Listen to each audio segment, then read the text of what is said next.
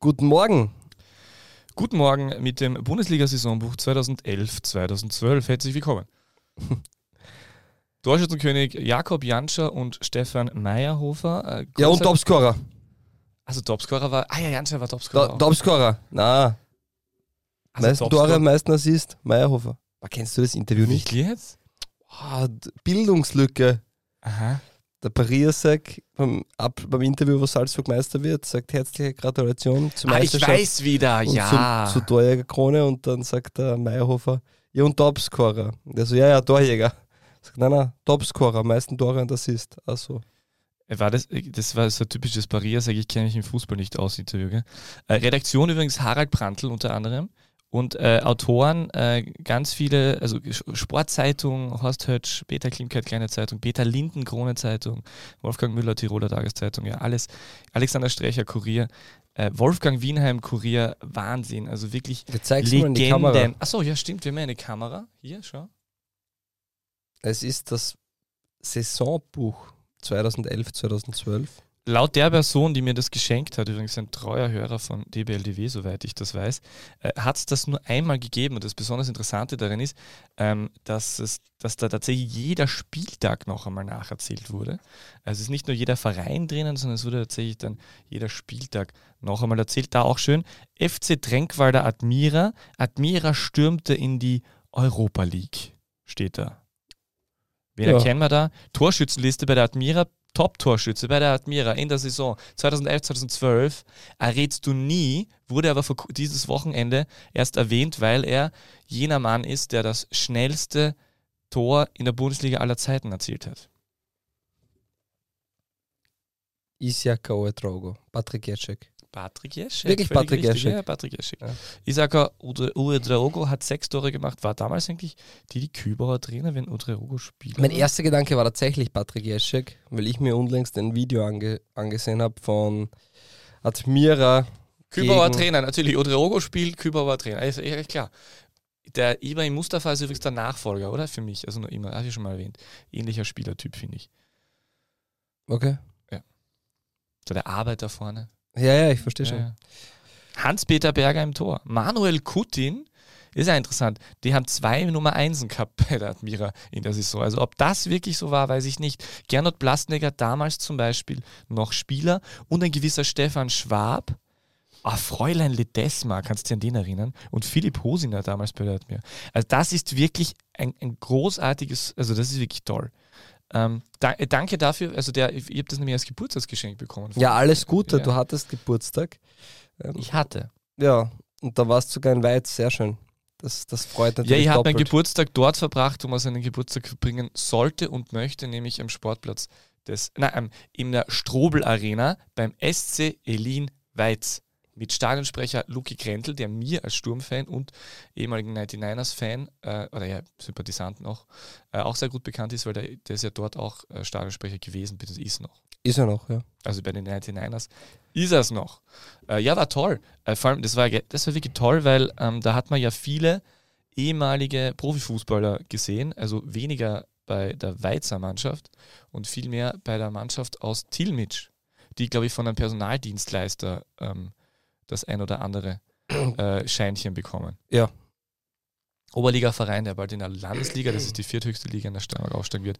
Und da war dabei Thomas Zündel, David Schloffer, ähm, Dominik Dominik Hackinger. Hackinger, um David Otter, glaube ich, auch eine durchaus Profikarriere. Äh, was sonst noch wer? Patrick Krenn. Ah ja, richtig, der ehemalige ähm, Kapfenberg-Torhüter, den ich übrigens vor gar nicht allzu langer Zeit für äh, das zweite Ligajournal sehr ausführlich interviewt äh, habe und eine Reportage über ihn geschrieben habe, weil der ist ja Mitarbeiter am Bezirksgericht West in Graz, wenn ich mich recht entsinne, und war damals äh, einer der wenigen ähm, so äh, Spieler in der zweiten Liga oder sogar der einzige, glaube ich, zu dem Zeitpunkt, äh, der auch nebenher richtig ähm, einen Vollzeitjob nachgegangen ist. Nein, es war der einzige, was ich weiß es nicht mehr. Ist schlecht, wenn ich die Geschichte selber gemacht habe, sollte ich mich erinnern, gell? Ja, schon Ja, ist egal. Das ist auch schon lange her, kannst du sagen. gegeben. Äh, Sicher fünf Jetzt spielt Monate. der Oberliga, also von dem her. Ja, stimmt. Aber ja, war toll. Ihr seid aufgestiegen. Gratuliere am äh, Finale. Ja, Ja. gegen den DSV Leoben. Gegen Am den das, Pfingstmontag. das ist dann eher so der Favorit wahrscheinlich in dem Spiel. Ja, zwei Regionalliga-Clubs, die aufeinandertreffen. Aber wird eine Die coole oben derzeit ähm, äh, Tabellenführer, ja. Genau. Die kämpfen mit den, sie heißen nicht mehr FT Juniors. Lask Amateur. Lask Amateuren. Heißen die Lask Juniors oder Lask Amateure? Oder Ich, äh, sie, Lask Amateure einfach. achso, ich- Lask Amateure Oberösterreich. Nein, keine Okay. Ahnung. Irgendwie so. Young Pinks oder so wahrscheinlich bald. Ja. Vielleicht. SK, äh, äh, äh, ASK BWT Juniors. Pink. genau, BWT, BWT, BWT Pink Juniors. Na, das passt schon. Auswärtstrikots können ja dann eh in schwarz-weiß gehalten werden. Auf Ja. jeden Fall. Im Europacup dann. Na, war mein turbulentes Wochenende äh, sportlich gesehen. Aber da dazu mehr nach dem Einspiel, hätte ich gesagt, oder? Übrigens, nein, kann, darf ich ganz kurz dazu sagen, hast du Nein, mitbekommen, dass diesmal die. Na, Spaß geht schon. dass die, dass die Lask-Fans jetzt auch keinen Verkaufsstand haben dürfen. Das ist ja üblich. Also die Landstraßler haben jetzt äh, sich beschwert darüber. Es war eigentlich ausgemacht, dass sie im neuen Stadion auch einen Verkaufsstand haben dürfen. Das ist ja üblich, Mhm. dass Ultras eigene Fanartikel verkaufen. Und äh, das dürfen sie jetzt nicht mehr, weil der äh, offizielle Fanshop äh, mit der Fanmeile viel zu nah ist. Was wirklich tatsächlich für die Ultras, glaube ich, sehr schwierig ist und auch nicht ganz nachvollziehbar, weil ich glaube, dass sich die Schnittmenge äh, in Grenzen hält. Von dem, äh, weil, die, weißt du, was ich meine? Von den Ja, Sachen, es, die du man merkt schon, möchtest. es weht ein anderer Wind im neuen Stadion. Man hat einige Sachen verboten und man ist bei einigen Herangehensweisen doch etwas anders als der eine oder andere Verein. Also diesbezüglich, ja, wundert es mich nicht allzu stark.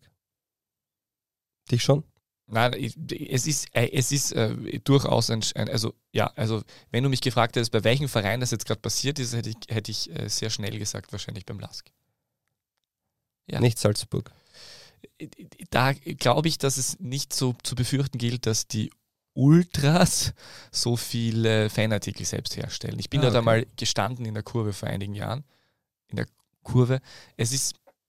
Ich, ich, ich weißt du, dass ich einmal, ich war einmal in den, ich kurz ausholen, ich, ich war einmal in den USA ähm, äh, bei den äh, San Jose Earthquakes äh, in der Kurve und äh, da habe ich einen Text darüber geschrieben, den können wir dann in die Show Notes hauen. Und da habe ich, da habe ich erkannt, dass Ultrakultur einfach sehr unterschiedlich sein kann und dass man das halt schon ein bisschen leben muss oder kann oder nicht und dass es halt sich anders anfühlen kann. Und das war, äh, das war für mich sehr, ähm, ja, sehr erhellendes, äh, erhellendes Erlebnis, weil die haben schon versucht zu supporten und so, aber das war irgendwie so, es war so anders. Und da war so ein Engländer, der neben mir gestanden ist, mit einem, mit einem Kumpel von ihm. Und der, der hat irgendwie, neben, der ist da gestanden und hat versucht mitzusingen und irgendwann hat er dann in der zweiten Halbzeit gesagt, they're singing, but they just fucking don't care. Ja, Und irgendwie hat es das ganz gut getroffen. Ja, da gibt es ja auch die eine Reportage, wo viele ähm, Fans von irgendeinem MLS-Club am Zaun sitzen und sie dann fragen, warum sie das machen und sie sagen, das haben wir in Europa gesehen. Ja, ah, ja genau, Also das war jetzt vor kurzem, gell? Das ist Na, vor schon ewig. Achso, wir kommen noch, vor, Aber dass ich vor kurzem nicht gelesen habe okay. oder gesehen habe vor einigen Jahren schon. Und sehr schön auch die Portland Timbers, die schneiden ja bei jedem Tor, das sie erzielen, äh, mit der Motorsäge ein Stück vom Baumstamm ab und dann jubeln sie nach dem Spiel mit den runtergeschnittenen Holzklötzen. Das ist ja großartig. Ja, also da steht einer, der ist verantwortlich dafür, dass er mit der Motorsäge neben dem Spielfeld ein Stück runterschneidet. Sehr schön. Ist empfehlenswert, kann man auf alle Fälle anschauen. Findet man auf YouTube. Bei sofort. diesem Sieg äh, kamen keine Holzarbeiter zu, scha zu Schaden, kommt dann immer am, am Abspann von Spielzusammenfassungen. Das weiß ich nicht. ja, das ist großartig. ich. Finde ich Nein, toll. ist aber, ist aber ganz schön, ja. Gut, aber jetzt So, dann. jetzt aber.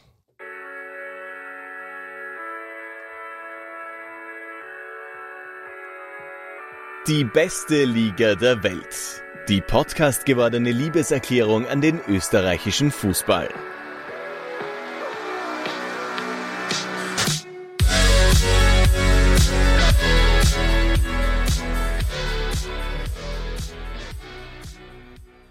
Herzlich willkommen zur 145. Runde von DBLDW. Und die Frage muss berechtigt sein. Hat Vorarlberg eine neue Nummer 1? Und damit meine ich nicht nur den Status Quo. Servus Peter. Hallo, lieber Fabio. Da mein, meinst du nicht nur den Status quo? Also so, du meinst es äh, tatsächlich äh, mehr als nur, was die Tabelle widerspiegelt. Mhm.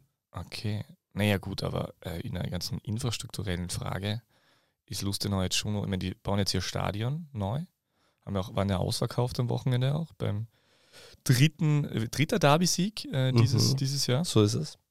Hm, Stimmt, ja. Ja, ja, stimmt schon. Die haben schon, ähm, Ja, ich, ich, war in, ich bin übrigens da zurück aus Frankreich, Alter, weil für alle, die sich gefragt haben, ja, ich sitze wieder im Studio. Ähm, schön übrigens, äh, muss man nichts aufbauen und so. Ähm, die, äh, ich, ich wollte ja in Frankreich tatsächlich äh, Clermont Foot, äh, den äh, anderen Verein, Hast du Verein von erzählt, Ahmed ja? Schäfer, äh, besuchen. Habe dann allerdings dort keine, keine Antwort erhalten und habe mich dann doch dafür entschieden, Urlaub zu machen. Muss ich nicht immer hauptberuflich podcasten. Genau, aber das werde ich irgendwann einmal nachholen, äh, weil ist ja auch Mohamed Cham dort aktiv, auch am Wochenende wieder mit einem Tor. Ja, hast du auch schon erzählt, glaube ich, die ganze Sache. Achso, wirklich, habe ich Mhm. erzählt? Ah, Entschuldigung. Na, passt eh. Es ist Auf jeden Fall- morgen, Auf jeden Fall. Alltag schielt schon ordentlich in Richtung zweite Liga. Äh, letztes Jahr ganz knapp noch davon gekommen äh, mit dem, am letzten Spieltag. Und dieses Jahr schaut es wieder sehr schwierig aus für die Altacher. Deswegen schon die Frage, kann sich Lustenau als der langfristige Bundesliga-Club in Vorarlberg etablieren und wird Altach dann der Zweitligaverein? Und es wird nicht einfacher, wenn Bregenz aufsteigt. Ah, Bregenz steigt auf? Ne, wissen wir nicht, aber die wollen raus Also. und sind auf alle Fälle noch im Rennen, ja. Ah ja, Bregenz, da war die Geschichte, dass die die Lustenau nicht in ihrem Stadion spielen lassen wollen. Ich kann mich erinnern.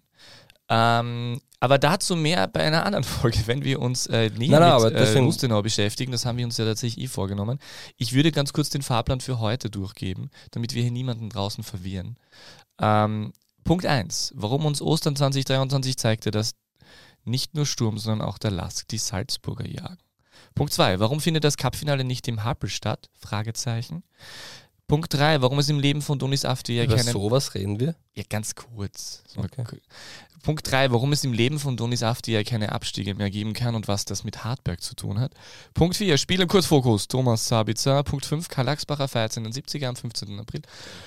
Punkt 6, zwei Liga 2 Fragen. Punkt 7, das DBLW-Orakel. Ja, okay. Starten wir. Ich sag dann einfach zu den Punkten. Wir besprechen sie ja eh. komplizierter. Ähm, Punkt 1. Äh, ja, 20, Ostern 2023 zeigte uns, dass nicht nur Sturm, sondern auch der Lask Salzburg jagt. ja, ich würde es umformulieren. Also, Ostern 23 zeigt uns, dass niemand Salzburg jagt.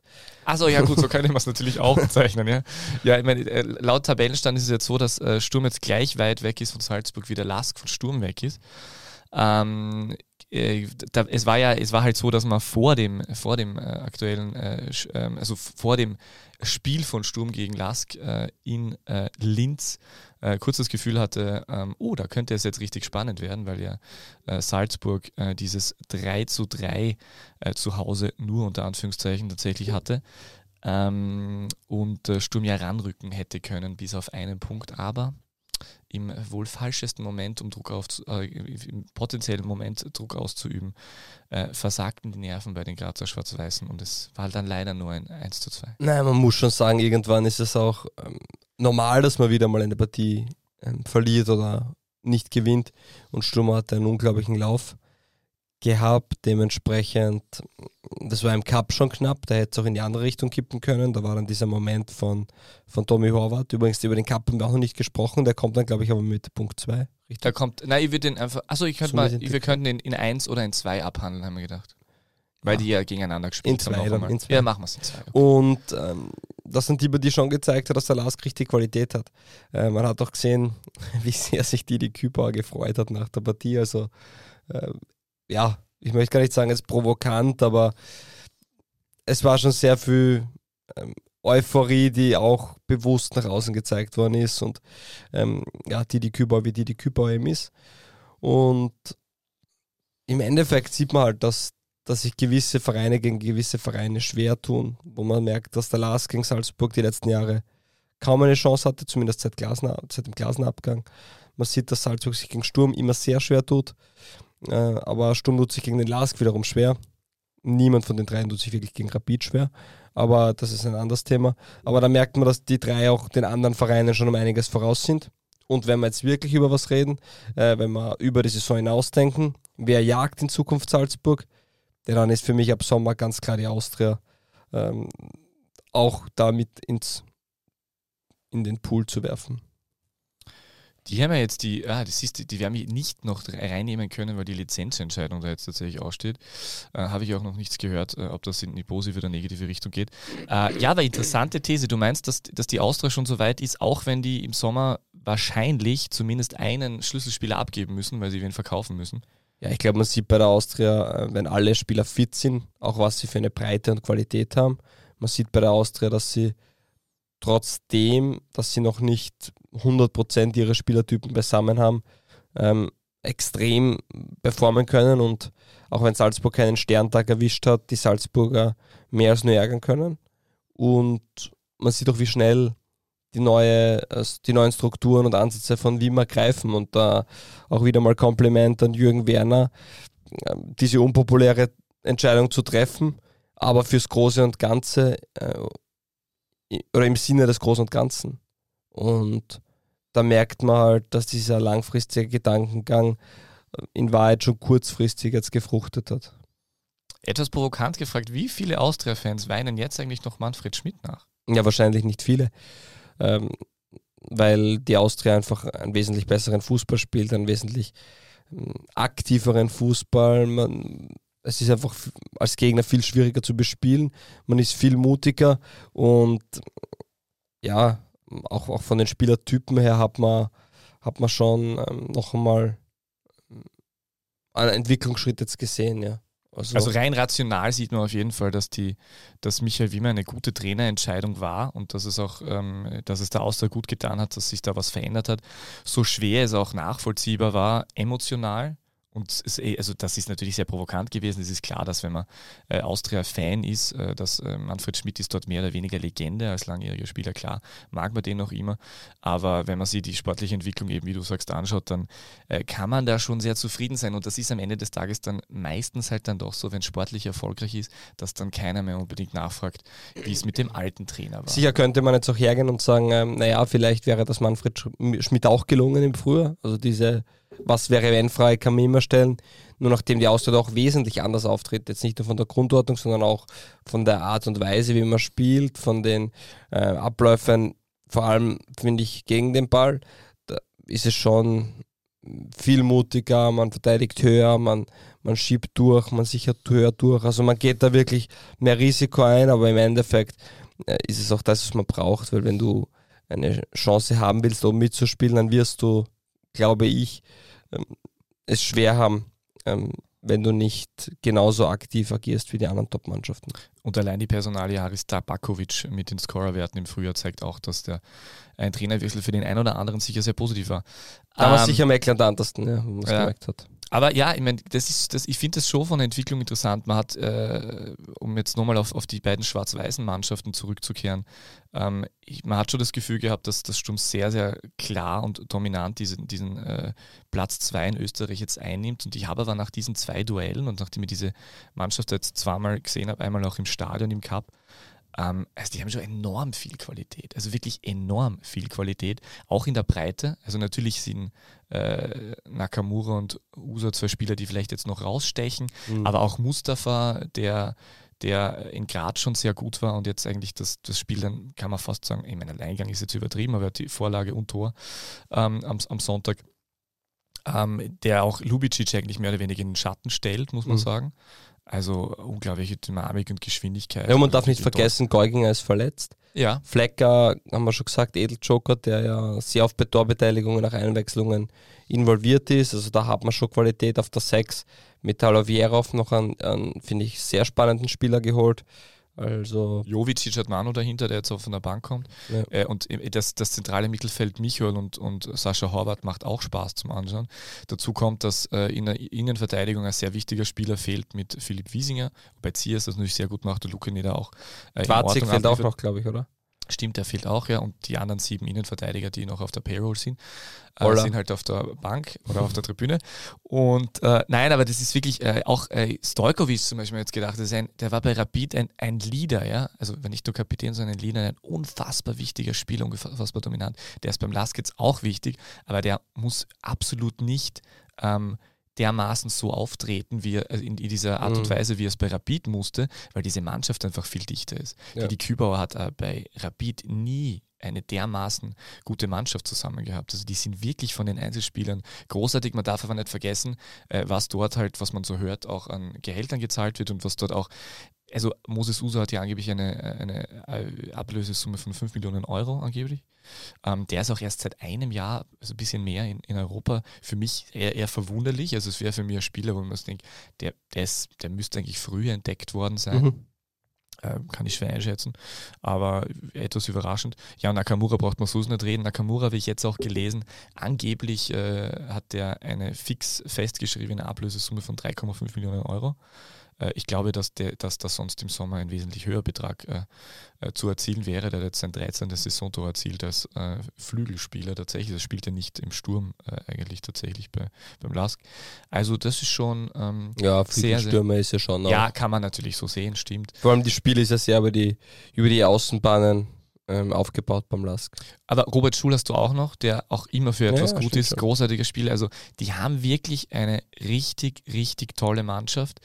Uh, und uh, dementsprechend waren diese beiden Duelle zwischen ähm, dem Sturm auch absolut auf Augenhöhe. Bisschen gefühlt meiner Meinung nach jeweils mit dem falschen Sieger, weil ich habe in Cup den Lask vor allem in der ersten Halbzeit trotz der ein oder anderen Sturmchance stärker gesehen, auch wesentlich präsenter im Zweikampf und äh, umgekehrt habe ich äh, in, der, in der Liga dann Sturm eigentlich relativ dominant auftreten sehen, vor allem in der ersten Halbzeit, aber auch am, am Anfang der, der zweiten Halbzeit noch. Und dann ist äh, gegen Ende hin, wo beiden so ein bisschen die, die Luft ausgegangen ist, hat aber äh, der Lask die zweite Energie bekommen durch die Einwechselspiele und hat einfach ähm, das Spiel noch gedreht. Aber es ist auf jeden Fall folgerichtig, dass es ähm, dass äh, jede Mannschaft einmal gewonnen hat, weil die sind einfach tatsächlich äh, auf Augenhöhe. Die, die werden sich nächstes Jahr äh, einen, einen Zweikampf liefern, da um, die, um den zweiten Platz, wohl denke ich. Ähm, heuer glaube ich noch nicht. Ich glaube, dass sie das nicht ausgeht, einfach aufgrund der direkten Duelle. Das schaut dann dazwischen immer so kurz knapp aus. Das ist das Gleiche mit, mit Sturm in Richtung Salzburg hinauf. Glaube ich auch äh, weiterhin nicht, dass da was passiert, auch wenn Thomas Druckeschitz hat geschrieben, dass Sturm Meister wird auf Twitter. Allerdings war das, glaube ich, wie Stumm geführt hat gegen Lask. genau. Aber er hat dann danach, dann ist danach gefragt und jetzt auch noch gesagt, abwarten. Ja, keine Ahnung. Ähm, aber interessant, ich meine, für die Liga wäre es natürlich großartig, wenn, wie du sagst, die Austria das auch schafft, da wirklich. Ähm, ja, davon bin ich überzeugt. Die Frage ist ja nur. Aber schafft es Rapid nächstes Jahr auch? Nein, ich mein, nein. Okay. Also glaube ich nicht. Rapid ist da schon noch weiter entfernt. Vor allem, ich weiß noch nicht genau, wo. Aber Rapid, Rapid hat eine Transferperiode, wo viel getan werden kann. Knasmüller hat es jetzt schon geheißen, am Sonntag wird nicht verlängert. Ja, eh, aber ich weiß noch immer nicht, wofür Rapid äh, vom fußballerischen Profil her. Ja, die wollen einen Titel holen. Stehen. Ja, ja. aber. An mit Titel wollen sie holen. Mit welcher Art und Weise sie das erreichen meinst, wollen ja. und. Schwierig zu sagen. Bei der Austria sieht man da schon klare Muster und der Weg ist eingeleitet und ich glaube, wenn der verfolgt wird, dann wird man auch ähm, in Zukunft auch besser werden. Wird auch leicht, einen Spieler zu bekommen, weil man genau weiß, in welcher Art und Weise man die Spieler braucht. Ja, deswegen glaube ich, dass der Austria dabei ist. Die große Frage wird ja sein, wenn wir wirklich so weit vorausschauen, bleibt Christian Ilzer, bleibt Andreas Schicker. Wenn sie bleiben, dann wird Sturm wahrscheinlich schon noch der stärkste dieser drei sein oder bleiben. Wenn die wegfallen, dann kann das auch recht schnell gehen. Der Lask, der einfach unglaublich viel Qualität kauft. Und Sturm auch, aber bei Lask ist das ein bisschen ähm, nicht so an einzelne Personen gebunden, kommt mir vor. Da ist es breiter aufgestellt und auf mehr Schultern aufgelastet. Und bei Sturm ist es schon, merkt man es extrem, wie, wie wichtig einfach zwei, drei Personen sein können. Und aber du meinst jetzt in der Führungsebene und nicht am Platz unbedingt? Oder ja, Trainer, Team, Sportdirektor, ja. Und ja, und demnach glaube ich auch, dass das in diese Richtung gehen wird. Ja. Ja, äh, ich, ich, manchmal habe ich beim, äh, also bei manchen Spielen das das Gefühl, dass die tatsächlich sogar äh, wirklich, ähm, also dass die wirklich einfach sehr, sehr äh, hohe Qualität haben und äh, noch herausstechendere Persönlichkeiten vielleicht da oder dort, als es ähm, bei Sturm der Fall ist. Ähm, äh, wie sollen wir zu Punkt 2 weitergehen? Ja. Äh, vielleicht ganz kurz am Anfang, ähm, was ja wirklich äh, völlig äh, unglaublich ähm, war, dass tatsächlich bei Sturm innerhalb von vier Tagen zwei Notfälle waren äh, vor dem Spiel. Also das, das äh, es ist eine, äh, die, die Wahrscheinlichkeit, dass, dass sowas passiert, ist ähm, sehr, sehr gering. Also wirklich wahnwitzig tatsächlich. Es war nach ähm, dem Spiel gegen Rapid, das in der Liga später angepfiffen werden hat müssen. Aufgrund eines medizinischen Notfalls war dann auch ein medizinischer Notfall äh, vor dem Cup-Halbfinale gegen den Lask. Äh, in beiden Fällen ist es so, dass die, zumindest meine letzte Information so war, dass die beiden Personen stabil sind. Es hat, also beim Spiel gegen Rapid war es ein, äh, ein äh, glaube ich, ein Verkäufer von, äh, ein, ein äh, Bierverkäufer, glaube ich. Und ähm, beim zweiten Fall war es eine ältere Dauerkartenbesitzerin und beide allerdings äh, stabil und deswegen haben wir beide Spiele dann später anfangen müssen und eben auch das Cup-Halbfinale. Ähm, eine, die Lask-Fans haben äh, 19 Minuten und 8 Sekunden äh, nicht supportet. Äh, sie haben damit protestiert gegen ähm, die BWT-Sierung im Club, also gegen das pinke äh, Trikot, das wieder, das wieder ähm, zum Einsatz kam. Hast du nicht Zeit, wenn sie im Pink spielen, gewinnen sie, ich glaube, oder? Immer die ganze Spiel lang Sorgen hatte, ah, Fabio hat gesagt, die gewinnen, wenn sie pink tragen. Habe ich gesagt? Ja. Weiß Aber ich gar nicht mehr. Der, der Lask war extrem gut auf jeden Fall. Also gerade die erste Halbzeit. Ich hab, ja, es äh, war ausgeglichen. Ja. Es war, also ich habe das Gefühl gehabt, also zum Beispiel Cup-Viertelfinale war Salzburg und Sturm am Armschlag. Äh, wenig Torchancen, aber hochklassiges Spiel. Das Spiel war hochklassig, aber vor allem so, dass die Offensivreihen so gut waren, wie Ilse das im Nachhinein gesagt hat, dass da sehr, sehr viele Torchancen waren. Und der Lask war, war griffiger und stärker im Zweikampf und war eigentlich für mich vor allem in der ersten Halbzeit äh, die bessere Mannschaft äh, in, einer, in einem Spiel, wo unglaublich viele Torchancen waren. Die, allein die ersten fünf Minuten waren dermaßen viele Torchancen. Es war wirklich ein großartiges Fußballspiel, wirklich toll zum Anschauen.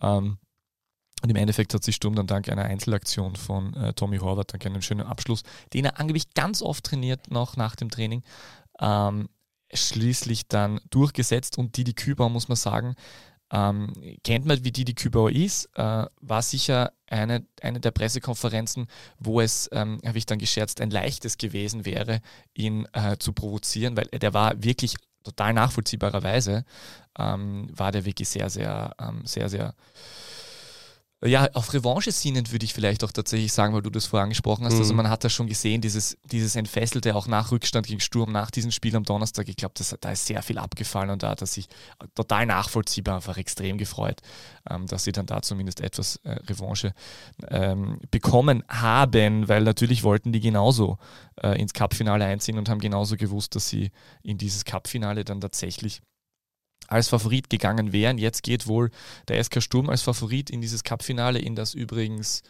äh, zehnte Cupfinale in äh, Klagenfurt. Das letzte, laut vertraglich festge festgelegt. Und da gab es dann tatsächlich eine Diskussion darüber, äh, ob das Ganze ins äh, Happel ähm, Entschuldigung, warte mal kurz. Ich muss, ich, was ist das elfte schon? Pardon. Ich wollte noch davor was sagen. Bitte. Ich wollte dich nicht unterbrechen, Nein, aber. Bitte, sehr, sehr freundlich von dir. Thema Tommy Horvath. Ich zähle weil noch ein bisschen zwischen. ja, ja, na, passt schon. Tommy Horvath äh, ist schon eine große Überraschung, finde ich, dass der sich so adaptiert hat. Also, ich kenne ihn auch aus Slowenien noch und er war immer schon ein feiner Fußballer. Aber slowenische Liga ist dann doch so, dass man die eine oder andere Sekunde mehr Zeit am Ball hat, dass man doch vielleicht nicht so eine Intensität gewohnt ist. Und er hat am Anfang auch gebraucht, das hat man gemerkt. Und ich hätte ihm es nicht zugetraut, dass er auch in relativ kurzer Zeit, finde ich, da diese Adaption schafft. Und der macht das wirklich sehr gut und ist zu einem wirklich gestandenen Bundesligaspieler herangereift. Ja, ich kann mich erinnern, du als Prüfer-Liga-Experte äh, hast ja da, hast ihn ja natürlich gekannt, äh, mhm. sehr gut, und hast dann eben diese körperliche Komponente angesprochen, deswegen habe ich da besonders darauf geachtet, immer gedacht, ah ja, stimmt, der Shop hat das ja gesagt, und bin voll bei dir, der hat sich das relativ schnell, hat er das geschafft. Da muss man wirklich sagen, top. Ja. Er hat halt wirklich einen unglaublich guten ersten Kontakt, also eine sehr tolle, enge Ballführung. Und, ähm, ja, aber trotzdem, da geht es ja dann auch nicht nur, was, ich im, was, am, was am Fuß funktioniert, sondern auch was im Kopf funktioniert. Und wie schnell bin ich dann in der Reaktion, wie schnell scanne ich oder wie oft scanne ich das Spielfeld, ähm, wie oft weiß ich äh, schon im Vorhinein, wo ich den Ball anbringen will, weil ich habe einfach weniger Zeit und da hilft mir auch die enge Ballführung nichts, weil der Ball muss laufen, nicht ich mit dem Ball. Und das ist ja, aber das ist dann die Realität und das funktioniert dann in Österreich. Also das ist der große Umstieg von Slowenien nach Österreich in meinen Augen dass du einfach weniger Zeit am Ball hast, der Druck größer ist und du deswegen schneller reagieren musst. Und, und das sind Dinge, die dann in Wahrheit auch im Kopf passieren. Hat ja, äh, hat ja vor allem ein Thema gehabt, hat einfach sehr wenige Torbeteiligungen gehabt. Äh, ich glaube, es ist der Spieler, der, dem, dem drei Tore aberkannt worden sind vom VR heuer. Und, ähm, aber er hat jetzt insgesamt dann doch schon einige. Ja, aber das heißt ja, es waren drei irreguläre Tore. Nein, natürlich, ja, genau. Ähm, aber äh, der hat auf jeden Fall jetzt dann doch durchaus schon äh, 10 Torbeteiligungen über die Saison, über, über die mhm. 37 Einsätze in den verschiedenen Bewerben hinweg. Also das ist schon in Ordnung im Großen und Ganzen. Ähm, ja, du ja, wolltest zum Punkt kommen, Cup-Finale. Genau, da war das große Thema, ob es im Wörthersee-Stadion stattfinden soll. Das ist jetzt das elfte Mal, es läuft dieser Vertrag aus und Rapid hätte sich gewünscht, dass es im Happel stattfindet, weil so viele Zuschauer hinwollen. Man muss dazu sagen, dass wenn in Klagenfurt ein Cup-Finale in den letzten Jahren war, dann war es dank Rapid oder Sturm sehr gut besucht. Uh, und deswegen, die könnten natürlich beide ungefähr wahrscheinlich leicht 20.000 Karten auch verkaufen und nicht nur 11.000 oder wie auch immer viele sie jetzt dürfen. Und dann gab es die Diskussion, dass es einen autofreien Tag am Wörthersee gibt, äh, an diesem äh, Finaltag Ende April. Ähm, und äh, der ÖFB hat dem Ganzen aber einen Riegel vorgeschoben. Sturm möchte auch nicht woanders spielen. Deswegen wird das Ganze in Klagenfurt statt. Und das war eine große Diskussion, muss man sagen, auf Twitter. Ich bin ja ein Twitter-Leser eine große Diskussion, das haben sich äh, gerade die Rapid-Fans unbedingt gewünscht und äh, Rapid hat das auch die Sicherheitsbedenken und wie auch immer. Ich glaube, das war so ein bisschen ein Versuch, äh, noch einen weiteren Vorteil herauszuschlagen, denke ich mir. Aber ähm, hätte mich auch sehr gewundert, wenn das nicht ähm, in Klagenfurt stattgefunden hätte oder stattfinden würde. Ja, die Sicherheitsbedenken sprechen ja Fans immer nur dann aus, wenn man Argumente sucht, warum man wo spielen soll oder nicht spielen soll. Also. So ist es. Ich meine, das ist natürlich ein Thema, dass, äh, dass natürlich die eine, dass eine ähnliche Anreise ist, weil alle, die, weil die aus dem Osten kommen, sowohl die Wiener als auch die Grazer Fans, aber es ist jetzt eh schon äh, ausgemacht, dass die Wiener Fans über den Semmering kommen sollen und dann da runterfahren und die Grazer Fans sollen dann äh, über die Pack kommen. Äh, der autofreie Tag ist uns ganz interessant, weil ich mir gedacht, autofreie Tag ist ja wirklich ziemlich angrennt, dass den an dem Tag habe ich mir dann angeschaut. Das ist tatsächlich ähm, so eine Art äh, Aktivitätstag, sponsert von einem pinken Unternehmen, das nicht BWT ist. Und ähm, das verläuft über den Wörthersee. Da habe ich gedacht, das ist ja eh kein Problem, weil die Wörthersee rennt sehr östlich davon. Dann bin ich drauf gekommen, aha, dank des Gesprächs mit, einem, mit, äh, mit, des Gesprächs mit einem Freund, äh, dass äh, tatsächlich diese Streckenführung wirklich dort verläuft, weil die Autobahnabfahrt entsprechend ist. Das heißt, das wird wirklich ein Thema. Also entweder ist die Autobahnabfahrt anders oder das ist wirklich schon vorbei, weil das äh, zwischen 10 und 16 Uhr sein soll, dass der Läufer Skate Skater und Radfahrer irgendwie um den Wörthersee herumcruisen. Das Spiel beginnt um 20.30 Uhr. Man wird sehen, ich denke, dass das okay ist, Es soll ein bisschen Ausläufer von diesem äh, autofreien Tag schon noch zu merken sein, aber ich gehe geh davon aus, dass die, ne, wobei, ob die schlau genug sind, die Behörden, nein, ich gehe davon aus, dass sie das ähm, halbwegs machen. Ähm, und es wird sicher ein sehr emotionsgeladenes und äh, aufregendes Cup-Finale, wahrscheinlich stimmungstechnisch nur von einem potenziellen Wiener Derby im Cup-Finale zu, über, zu übertrumpfen. Ich glaube, das wird richtig, richtig geil. Ja, was mich stört bei der Diskussion ist, dass man, dass man darüber überhaupt diskutiert. Äh, ich finde, es sollte vor der Saison einen Standort geben, wo das ausgetragen wird.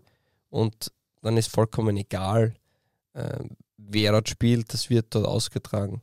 Und ich fand es auch schon lächerlich, dass man damals das Cup-Finale nicht im Stadion von der Austria ausgetragen Ja, wollte ich gerade ansprechen, ja. Ähm, dass, dass, dass Rapid ins Finale einziehen kann, das ist nun, also abgesehen davon, dass es bei jedem Team, das teilnimmt, realistisch ist, hat ein Bundesliga-Club, der die letzten Jahre weiter oben dabei war, natürlich noch einmal viel höhere Möglichkeiten. Nur man muss ganz klar sagen, dass ja, äh, das einfach logisch ist, dass das passieren kann und man nicht dann erst beginnen sollte, darüber nachzudenken. Und genauso finde ich es auch da, sicher kann es passieren, dass Sturm gegen Rapid im Cup-Finale aufeinandertreffen.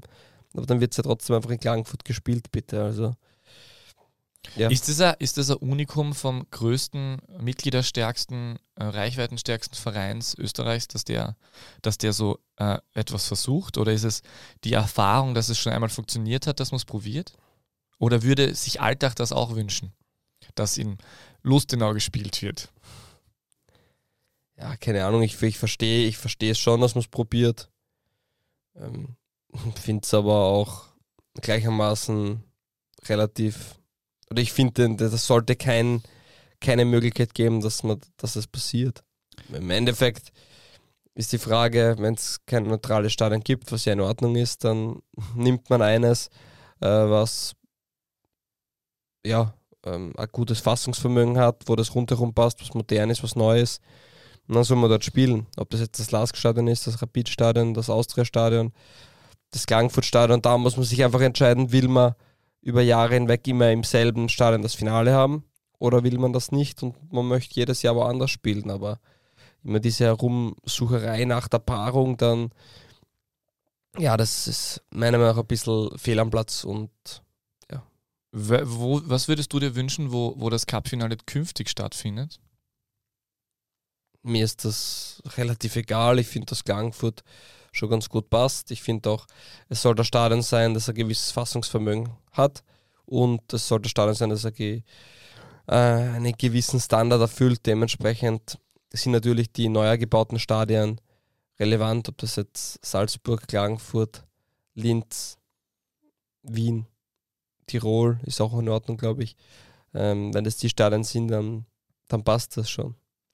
Und dann, und dann wird es dort gespielt, wo ja, welche Vereine eben dort spielen. Ja, wenn Stuttgart gegen Freiburg in Deutschland jetzt im Finale aufeinandertreffen sollten, dann müssen die auch beide nach Berlin fahren und werden nicht drüber diskutieren, ob man das nicht in München spielt. Also äh, das ist ganz normal und das verstehe ich nicht. In England ist das ja sowas traditionell Tolles, oder? Man fährt nach Wembley, das ist das Thema. Und das ist in, in Deutschland auch, das hat was Traditionelles. Man fährt nach Berlin, man will nach Berlin. Das, das, diese, Wobei diese das schon ein Tradition Unterschied gibt's in dem ist, Sinn halt bei uns weil nicht. Berlin ist das Stadion der Hertha und das Wembley-Stadion ist halt wirklich ein neutraler Spielort. Das stimmt, ja, natürlich. Ja, das ist so wie, wie das äh, Happel eigentlich tatsächlich. Übrigens die letzten 20 Jahre sechsmal ähm, über 20.000 Zuschauer äh, bei einem Cup-Finale. Ähm, interessanterweise, also habe ich nicht mehr gewusst, 2004, 2005 hat es im Happel-Stadion auch ein Wiener Derby gegeben. Allerdings tatsächlich nur vor 28.000 Zuschauern. Im Cup-Finale hat die Austria 3 zu 1 gewonnen. Äh, und dann einmal die Austria 2-5, 2-6 im Happel gegen Mattersburg mit 20.000 und äh, dann im Wörthersee-Stadion ähm, Sturm-Cup-Sieg mh, 10, 28.000 Leute, Sturm-Cup-Sieg 18, 28.000 Leute und ähm, dann zweimal Rapid-Beteiligung. 19 und 17 jeweils Niederlage gegen Salzburg, einmal mit 20.000 Zuschauern und einmal mit 24.000 Zuschauern. Der ist eigentlich Ja. arg, dass Rapid damals 2016, 17 die Hütte nicht vollkriegt hat in Klagenfurt. Interessant. Ja, war vielleicht jetzt auch fantechnisch nicht so brisant. Man weiß es nicht. Man weiß es vielleicht doch. So viel dazu. Punkt Nummer drei. Warum es im Leben von Donis Aftiher keine Abstiege mehr geben kann und was das mit Hardback zu tun kann. Ich muss, ich muss dazu sagen, der Punkt ist rein von dir gekommen, weil ich verstehe ihn auch nicht ganz. Also, nein, äh, der, ist, der ist wirklich tatsächlich ein bisschen schwer zu verstehen. Äh, eigentlich geht es nur darum, dass ähm, äh, Hartberg äh, ist durchaus ein Befreiungsschlag gelungen mit diesem Sieg, äh, wo Donis Aftiay äh, tatsächlich das 1 zu 0 erzielt hat. Äh, war, sein, war das zweite Mal in dieser Saison, dass er anschreiben konnte. Er hat im äh, erste Runde gegen beim Alltagssieg hat er, ähm, hat er ähm, äh, zwei, zwei Tore geschossen beim 2 zu 1 Sieg gegen Alltag tatsächlich. Und äh, ist dann ja zu seinem frühen Förderer Franco Foda zum FC Zürich gewechselt und jetzt dann im, Mhm. im Winter wieder zurückgekehrt. Ähm, na, ich habe, äh, Donis After hatte eine interessante Karriere hinter sich. Ich habe den, ich hab den einmal ähm, interviewt und äh, habe mich dann äh, daran erinnert und das noch einmal nachgelesen.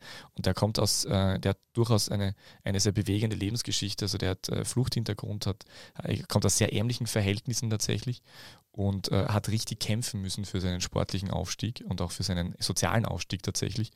Ähm, der eine Bruder ist ähm, Amateurboxer gewesen, der andere Bruder kickt auch, allerdings im unterklassigen Fußball. Und hat er dann ganz früh schon Schlagzeilen gemacht. Das kannst du dich erinnern mit, dem, mit der Luxuskarosse, die er geschrottet hat, damals Ja, ein starker Spieler, ja. Und äh, ist dann so ein bisschen. Wobei er da ja angeblich nur ähm, das E-Mail da reingefahren ist im 30er. Ja, das war gar nichts. Also der hat Ja. einfach mit, der ist mit seinem Mercedes äh, ist er auf einen Lamborghini aufgefahren mit 34 km/h. Oder so. Ja, Ja. Also es war nicht viel dahinter. Aber er hat dann, er- aber mir ist es auch deswegen eingefallen, weil, weil er unlängst im Audiobeweis bei Sky zu Gast war und dort sehr lange gesprochen hat. Und der Donis Afterjäh von heute und der Donis Afterjäh von vor ein paar Jahren, das ist halt, sind halt ganz unterschiedliche Menschen. Also ich war damals schon, wie ihn interviewt habe, als der damals an seinem 19. Geburtstag interviewt tatsächlich, wie er damals bei Sturm äh, Leihspieler war von Schalke. Und äh, war damals schon ein relativ reifer Bursche, der hat damals schon erzählt, dass er mit zehn Jahren schon die alles selber erledigen hat müssen, weil seine Eltern, also ähm, äh, weil sein, sein Vater halt viel gearbeitet hat und äh, seine Mutter ähm, nicht arbeiten konnte aufgrund von Krankheit und wie auch immer. Also sehr schwierige Verhältnisse und er hat sich da hochgearbeitet. Und äh, ja, und er hat damals auch so erzählt, dass, ähm, dass er eigentlich versucht, seiner ganzen Familie ein gutes Leben zu ermöglichen, mit dem, was er Geld verdient. Und ähm, deswegen der Abstieg, der nicht möglich ist, weil er ja schon im Leben so aufgestiegen ist, verstehst du? Mhm. Ja, metaphorisch, genau, tatsächlich. Ähm, ja, äh, ich habe dazu aber auch ein Quiz. Oh, sehr schön. Donis Afterjahr hatte ein besonderes erstes Arbeitspapier als junger Spieler des FC Schalke 04. Warum? A. Der Vertrag äh, kannte eine Klausel, wonach ein Wechsel zu Borussia Dortmund nicht möglich gewesen wäre. B. Er hatte eine festgeschriebene Ablösesumme von 47 Millionen Euro. C. Er durfte kein Vereinsauto mit mehr als 70 PS erhalten. B. Richtig.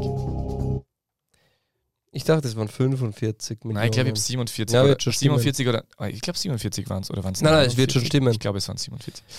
Ähm, äh, und ich meine, der war, der war halt sehr lange ein bisschen so als Skandalnudel ähm, äh, verschrien, hat jetzt auch sehr ähm, ja, sehr, war, war, nicht unbedingt glücklich, äh, äh, äh, wie er ausgewechselt wurde im Wochenende. Prokop kann einen Reim, der dann aber das entscheidende Tor mhm. geschossen hat. Also insofern alles richtig gemacht. Markus Schopp Uh, und uh, ich habe mir gedacht, der frühe, jüngere Tonis After wäre wahrscheinlich anders damit umgegangen. Aber ja, schöne, schöne persönliche Entwicklung, finde ich, von dieser, von, dies, von, diesem, äh, von dieser Fußballpersönlichkeit. Der wird halt nicht mehr für 49 Millionen oder 47 Millionen irgendwo hinwechseln. Aber er hat es irgendwie geschafft, sich halbwegs äh, festzusetzen. Wird im Sommer schon 27, hat ja. schon viel gesehen. Unpopuläre Meinung. Ist er wirklich ein anderer Mensch oder ist er einfach nur erwachsen geworden? Er ist sicher reifer geworden, einfach ja. ein bisschen älter. Aber muss, glaube ich, aber ich finde es ganz interessant zu verstehen, wo er herkommt. Und äh, der hat ja damals, das ist ganz lustig, der hat, der ist mit 14 das erste Mal in der Zeitung gewesen allerdings nicht als Fußballer, sondern als positives Integrationsbeispiel für einen Menschen mit Fluchthintergrund und der vom Computer sitzen in irgendeiner Zeitung. Aus Osnabrück ist er. Und ähm, also der hat schon tatsächlich interessante Vita. Und ich habe das Interview mit, äh, Sky, mit, mit, Sky gehört und war ein bisschen enttäuscht, dass das Interview so langweilig war, weil man weiß ja doch, es gibt auch interessant, es hat auch in der Vergangenheit charmante, lustige Interviews mit Tonis Aftier gegeben. Und ich habe mir gedacht, wir könnten, soll man? Ja, ja, noch einmal dran erinnern? Bitte. Graz ist für mich eine Sehenswürdigkeit. Meine Mutti nennt mich Teddybär. Bei einem Gewinn von 15 Millionen Euro werde ich mir ein Schwimmbad bauen und dann darin so reinspringen und da drin so schwimmen. Und mir dann so rundherum so Pferde kaufen, die mir die dabei so zugucken. Und dann, wenn ich rausgehe aus dem Geldschwimmbad, dann würde ich auf so ein Pferd gehen und damit so wegreiten. Meine Haare trage ich. Ich bin eher so der Lecker-Typ. Ich leck die so nach hinten, aber keine Ahnung, so jetzt mittlerweile ist es, lasse ich die immer so locker luftig. Das gefällt ein paar Leuten, die mich mögen, besser. Ich habe zuletzt geweint, weil ich kein Tor geschossen habe. Ich mag an mir. Ich mag an mir, dass ich geil bin und alle Menschen gleich sehe. Ich mag nicht an mir. Dass ich geil bin und äh, zu direkt bin. Meinen letzten Brief schrieb ich. Meinen letzten Brief schrieb ich vor einem Monat. Freundschaft bedeutet für mich. Freundschaft ist ein ganz, ganz, ganz, ganz, ganz wichtiges Wort für mich. Wenn ich nicht Fußballer wäre. Wie heißen diese einen, wenn man immer in Urlaub geht? Also in Türkei und so, diese Leute, die da immer so die anderen pushen und diese Animateure. Boah, das ist auch ein geiler Job, so ein Animateur. Mein letztes Strafmandat bekam ich. Mein letztes, da, da habe ich einen Unfall gebaut damals. Das war mein letztes äh, Strafmandat. Wenn ich eine Frau wäre? Würde ich gucken, dass ich übertrieben geil bin so. Und dann würde ich immer jeden Hoffnung machen, aber keiner an mich ran. Hast du zu früh abgeschnitten? Ich weiß auch nicht, warum das nicht dabei ist. Das war, ich habe das aus, ich, tatsächlich, ist, man findet dieses Interview relativ schwer noch. Es war von 2015 von einer kleinen Zeitung. Hat er im Nachhinein auch einmal äh, erzählt, dass das eigentlich nie veröffentlicht werden hätte sollen. Das war, glaube ich, ein Trainingslager oder so. Uh, und ähm, da war er wirklich ein ganz junger Bursche und das ist aber ziemlich viral gegangen und man findet es auf TikTok, hat man es tatsächlich noch gefunden. Mhm.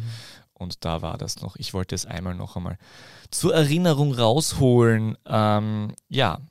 Ja, so viel zu Tony Safti. Ey. Aber wenn wir schon bei Hardback sind, kurz ansprechen können wir es. Äh, sie haben die Rieder 1 zu 0 geschlagen bei Ried Brenz, das kann man sagen.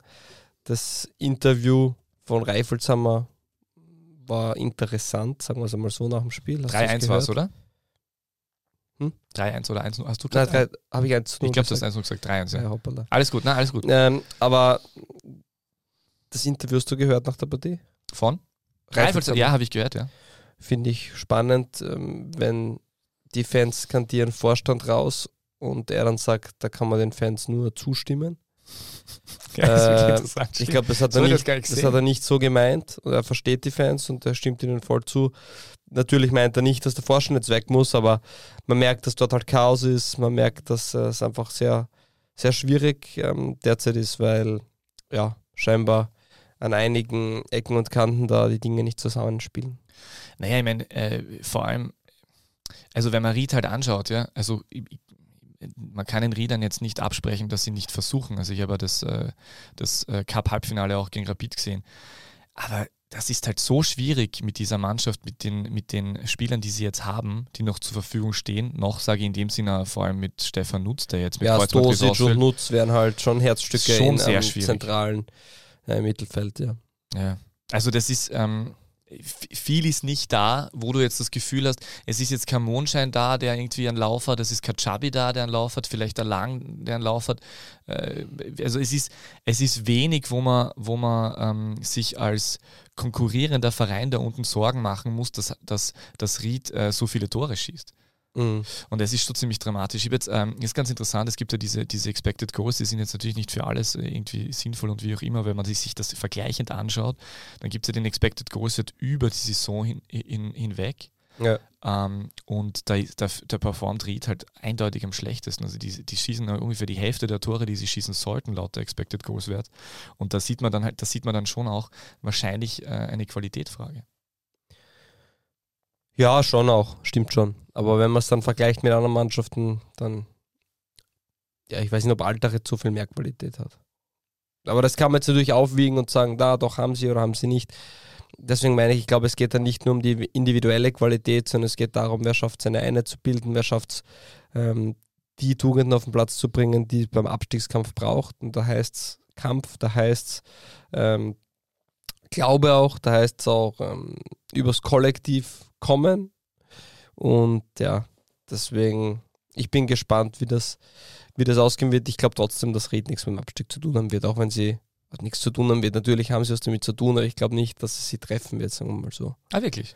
Ich glaube schon, dass einer der Abstiegstrainer Schmidt heißt, ja. Ah ja, die, These mag ich. Abstieg, Abstiegs. Naja, gar nicht jetzt wegen den Trainern an sich, sondern ähm, ich glaube, dass der WRC und Alltag einfach ähm, in einem Riesenstrudel drin sind, der weitaus größer ist als in Ried. Ja, Alltag haben wir schon kurz zumindest angesprochen, aber der Rema, Aber Rema ist vielleicht Mal, anderes Mal. Ja. Aber ähm, das andere Stichwort äh, ganz kurz, ähm, äh, WSG gegen den WRC. Ähm, ein 0 zu 4 aus WRC-Sicht. Ähm, ja, du hast das relativ früh schon so die These aufgestellt, dass der WRC äh, Abstiegskandidat ist oder dass das schwierig werden könnte und ob die Abstieg können, Abstiegskampf können. Nach dem Spiel in Innsbruck könnte man meinen, nicht unbedingt. Mhm. Also äh, das, das, äh, dieses Spiel hat ja begonnen mit diesem, mit diesem Tor äh, von Thomas Savitzer nach wenigen Sekunden. Das war das zweit, äh, das war nach zwölf Sekunden eben das zweitschnellste Tor der Bundesliga-Geschichte. Äh, eben nur äh, Patrick Jeschek hat äh, 16 Jahre zuvor gegen Altach noch schneller getroffen, nämlich nach 10 Sekunden. Oh, so wie Rheuma Kai 1 in der Champions League. Ah, okay, das war nach 10 Ich Sekunden. glaube auch noch 10 Sekunden. Jedenfalls, äh, äh, und wenn man sich das Tor anschaut, wie viele, also wie, ist natürlich, äh, es muss nicht das, es passiert meistens was Besonderes, äh, wenn schnell ein Tor fällt, ist klar. Aber so viele, es war ja nicht nur ein Fehler, sondern so viele Fehler auf einmal äh, mit Ich glaube, es war, Stoppfehler. ich glaube, es war Pass, signifikant für, für die Saison und auch für die aktuelle Mannschaft vom WRC. Dass gerade diese Stabilitäten, die Erfahrenheit von den älteren Spielern, äh, da nehme ich jetzt auch einen Tormann mit ins Boot, ähm, dass die einfach komplett auslässt, dass das nicht da ist und dass das der Mannschaft extrem fehlt, wenn man sich anschaut, was für Spieler noch gegen Gladbach beim Europa League-Sieg am Platz gestanden sind. Da war eine Innenverteidigung Nemanja Rinic und Solbauer, die einfach allein schon von der Ausstrahlung hinten was anders, was anderes ausstrahlen. Die haben im Mittelfeld an Lindl, an Wernitznik, ähm, Romano Schmidt, also man hat da schon junge Spieler auch dabei gehabt, ähm, drin gehabt und das an Ritzmeier, das war einfach eine ganz eine andere Truppe, als wenn man es jetzt anschaut. Und wenn diese Mannschaft beginnt, ähm, in eine Negativspirale zu kommen, dann müssen die Erfahrer, ich kann nicht erwarten, dass die Jungen da die Wende schaffen. Das geht nicht. Und schön und gut, dass man einen Cut probiert, nur da müssen halt jetzt die Alten in die Bresche springen. Und ich finde, dass gerade diese Spieler, die da das in die Hand nehmen müssten, ähm, entweder extrem weit weg von, ihrer, von ihrem Leistungshoch sind oder es einfach nicht in der Lage sind zu machen. Und dann ist das eben das Resultat. Ja, und es ist ja, ähm, es ist halt auch wirklich sehr wenig aufgegangen, oder? Ich meine, vielleicht ist es einfach so ein Strudel, in dem du drin bist, aber es sind äh, eben, du hast den Tormann angesprochen, es ist wirklich auf vielen Positionen, es ist einfach wenig äh, aufgegangen, was dort äh, dazugeholt wurde. Ja? Mhm. Also, ähm, Das, man muss sagen, vorne, da haben sie die Qualitäten mit Melon und Paribo. Aber ja. ja, Melon ist ja auch im Gespräch bei Sturm, wenn wir da richtig, richtige Infos haben, dass das auch äh, ein Thema sein könnte. Ein Sommer. neuer Ayeti. Ja, man ist ja auch kein, kein Geheimnis, gleich der Sturm vorne was suchen wird. Äh, man weiß ja auch nicht, ob Emega ähm, verkauft wird, oder zumindest wir wissen es nicht, ob er verkauft wird oder nicht. Thema ist er sicher. Dementsprechend wäre das sicher ein Spieler, der auch ins Profil passen würde und ähm, der sicher mit Sturm in Verbindung gebracht wird. Aber das Interessante bei WRC ist schon, also ähm, ich meine, das haben wir eh schon das ein oder andere besprochen, weil letztes Jahr war das mit Lochoschwili und Baumgartner, vor allem die zwei, die waren schon sehr, sehr wichtig und haben das gut gemacht. Jetzt hat man halt äh, am Wochenende waren jetzt zum Beispiel äh, Pukus und Oermann im Einsatz, äh, eben dann Bohnmann oder dazu als Torhüter. Das hat alles nicht wirklich funktioniert. Ja. Es hat, äh, Schieferl hat am Anfang der Saison so, eine- so eine Phase gehabt und das Gefühl gehabt, okay, der kann vielleicht äh, aufzeigen und kann, kann vielleicht nochmal den Schritt schaffen. Aber ähm, Piesinger hat auch nicht diese Stabilität dazu gebracht. Es war immer kurzes Aufflackern dazwischen, wo du gedacht hast, okay, die Qualität wird ausgespielt, weil es gibt ja, es gibt ja interessante Spieler drinnen. Ja? Aber ähm, es wäre, es, es, also ich könnte mich in Österreich in den letzten Jahren, Jahrzehnten nicht erinnern, dass so eine Mannschaft, die für mich dann trotzdem noch immer mit sehr viel guten Fußballern ausgestattet ist, äh, absteigt. Aber wir kennen das aus anderen Ligen, dass das einfach passiert. Ja? Dass auch die Mannschaften, mit, die Mhm. einfach wirklich gute Spieler haben und die vor der Saison äh, ganz woanders gesehen werden, das kann in einem Strudel der Saison passieren.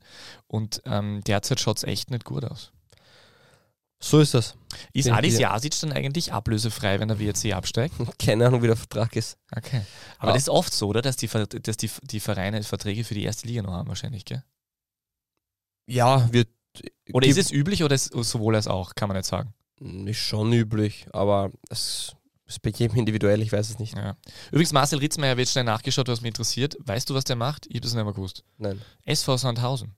Ah, tatsächlich. Ja, uh, SV Sandhausen. wir haben gegen das Kleeblatt verloren gestern. Ja, äh, 27 mögliche Vorgestern. Spiele in der zweiten Bundesliga, 11 hat er gemacht, 7% Startelfquote, äh, 29 mittlerweile. Ähm, aber wir erinnern uns an seine durchaus glorreichen Zeiten beim WRC. Ja, und umgekehrt, wie schon, wie auch Lustenau, die wir nächstes Mal äh, näher besprechen, äh, die WSG äh, eindrucksvoll. Warum Lustenau?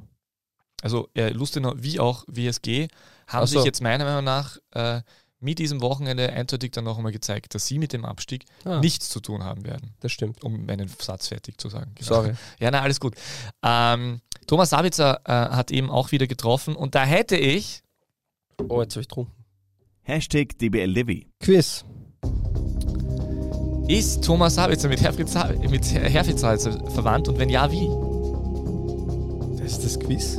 Ja, das ist eigentlich nicht das richtige Quiz. Du musst das schnell jetzt beantworten. Ist der Cousin von Marcel Ja, Sabitzer. richtig. also wird da irgendwie, keine Ahnung, der Neffe oder ist Aber jetzt ist das richtige Quiz, kommt nämlich erst Ah, jetzt. okay. Thomas Savitzers Papa Horst Savitzer ist eben der Bruder von Herfried Savitzer, der einst für Leoben Salzburg den oder den LASK bombte.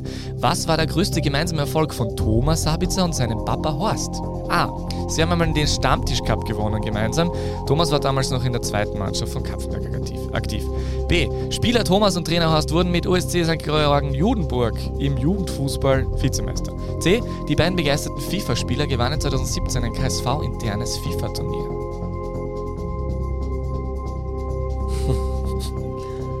Boah, das ist schwierig. Also der zweite Punkt, wer sicher nirgends auftaucht. Also A oder C. Ein Kapfenberg, FIFA-Turnier. So progressiv war der Club. A. Äh, es stimmt tatsächlich B. B. Ja, aber weißt, ich mein, das ist, weißt du, das, das hab ich, weißt du, wenn du reingehst unter äh, Fußball Österreich, dann, dann stehen die Mhm. stehen automatisiert Erfolge dort. Und da ist halt bei Horst Savitzer automatisiert gestanden, dass er äh, 2008, 2009 Vizemeister der Murtal U11a geworden ist. Und aufgrund der Recherche dessen, dass Thomas Sabitzer zu dem Zeitpunkt äh, bei USD St. Georgen Judenburg aktiv war, sind sie wohl gemeinsam in der U11a-Meisterschaft Murtal 2008, 2009 Vizemeister geworden. Okay. Und Horst Sabitzer sagt über sich selbst, äh, dass er ähm, ein bisschen zu faul war, quasi, um Profifußballer zu werden. Der hat im unterklassigen Mhm. Fußball gekickt. und war dann aber tatsächlich Obmann beim USC St. Georg Judenburg, das ist der äh, Heimatverein von den Sabitzers. Und äh, Papa Horst meint auch, dass äh, Sohnemann Thomas viel auf Onkel Herfried hört und sie haben den gemeinsamen, einen gemeinsamen Agenten, äh, der Marcel und der Thomas, nämlich Rogon. Wie heißt der? Rogon Roschana. Ja, also ist die deutsche Agentur auf jeden Ja. Fall. Ja. Genau.